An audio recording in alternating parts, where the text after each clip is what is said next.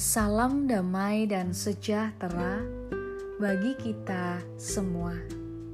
Saudara yang terkasih, hari ini kita akan bersama-sama merenungkan firman Tuhan yang diambil dari Mazmur 29 ayat 10 dan 11. Tuhan bersemayam di atas air bah Tuhan bersemayam sebagai Raja untuk selama-lamanya. Tuhan kiranya memberikan kekuatan kepada umatnya. Tuhan kiranya memberkati umatnya dengan sejahtera. Kuasanya besar. Siapa sih yang hidupnya mau menderita? Saya yakin pasti jawaban kita sama. Tidak pernah ada yang mau menderita. Ingin hidup damai sejahtera, tidak perlu menangis karena sedih dan kesakitan, tidak perlu merasakan takut, khawatir, dan kecewa. Inginnya selalu bahagia dan sejahtera. Bukankah begitu, saudara? Tetapi nyatanya dalam hidup kita pasti akan ada masanya. Kita menghadapi penderitaan atau yang kita sebut kondisi di mana kita menghadapi persoalan.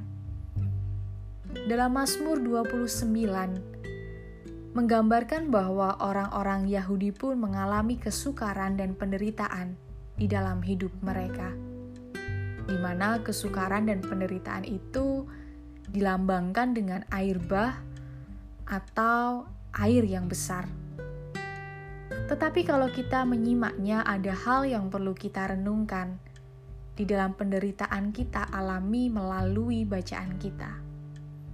Pertama, kita percaya bahwa Tuhan memiliki kuasa yang lebih besar dari kesukaran dan penderitaan yang kita hadapi.